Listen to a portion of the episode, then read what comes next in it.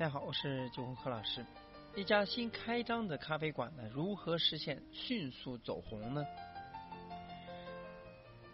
最近的几年，各类的 ins 风网红咖啡店呢层出不穷。如今呢，一家普通的独立咖啡馆要想在众多同行之中脱颖而出，已经不是一件容易的事情了。好在呢，随着科技与媒体的进步了，咖啡馆的社交属性呢得以借助各种视觉社交媒体、微博、微信等广泛的传播。不可否认，微信、微博等社交媒体是宣传咖啡厅的品牌形象最好的方法之一，也是如今咖啡厅品牌推广和营销的一大利器。那么，一家新开张的咖啡馆如何实现迅速走红呢？一家新开的咖啡馆需要迅速走红，最重要的可能不是产品的优质和产特色。对于部分人来说呢，喝咖啡也不再是单纯的只是喝咖啡了，喝的还有情调、气氛和身份认同感。尽管呢，有时候呢，一杯手冲咖啡要花上近百元，但依旧会有人愿意为此买单。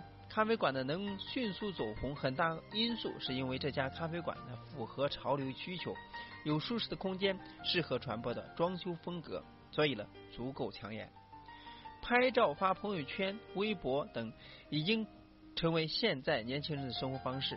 咖啡作为一个社交平台，很多年轻人去咖啡馆的意义并非一杯咖啡，而是因为咖啡馆拥有良好的环境氛围。此外呢，还带有他们最喜欢的照相馆的功能。所以，社交媒体是一个视觉分享的平台，因此呢，咖啡馆的装修风格与环境非常重要。客人喜欢不喜欢待在咖啡馆，取决于咖啡馆的环境。本质上，咖啡店的环境也是服务内容的一部分。要想咖啡馆如何实现迅速走红，咖啡馆的氛围营造很重要。刷爆朋友圈的咖啡馆装修风格建议：第一，咖啡厅的空间装修。装饰布局要素，咖啡厅呢，大厅中心必须设置表演台。那么咖啡厅呢，可以由大厅和小厅构成。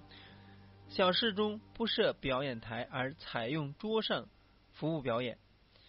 那么是房屋的结构可分为散座、厅座、卡座及房座，要公道布局。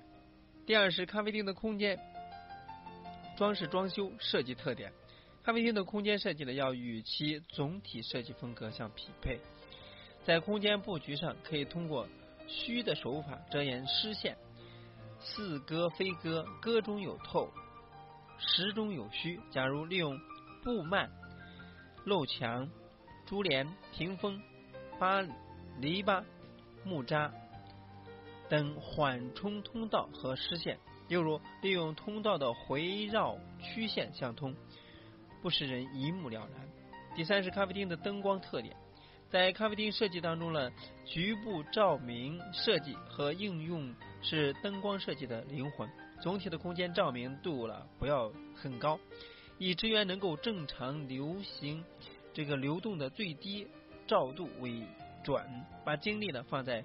刻画细节的布局照明上，每组插座应该在一组灯管，有一组灯管，那么最好是带灯罩的灯光，或者说类似于蜡烛的照明范围不大的灯光，而且呢多采用暖色灯光，为喝咖啡的人营造一个温馨私密空间。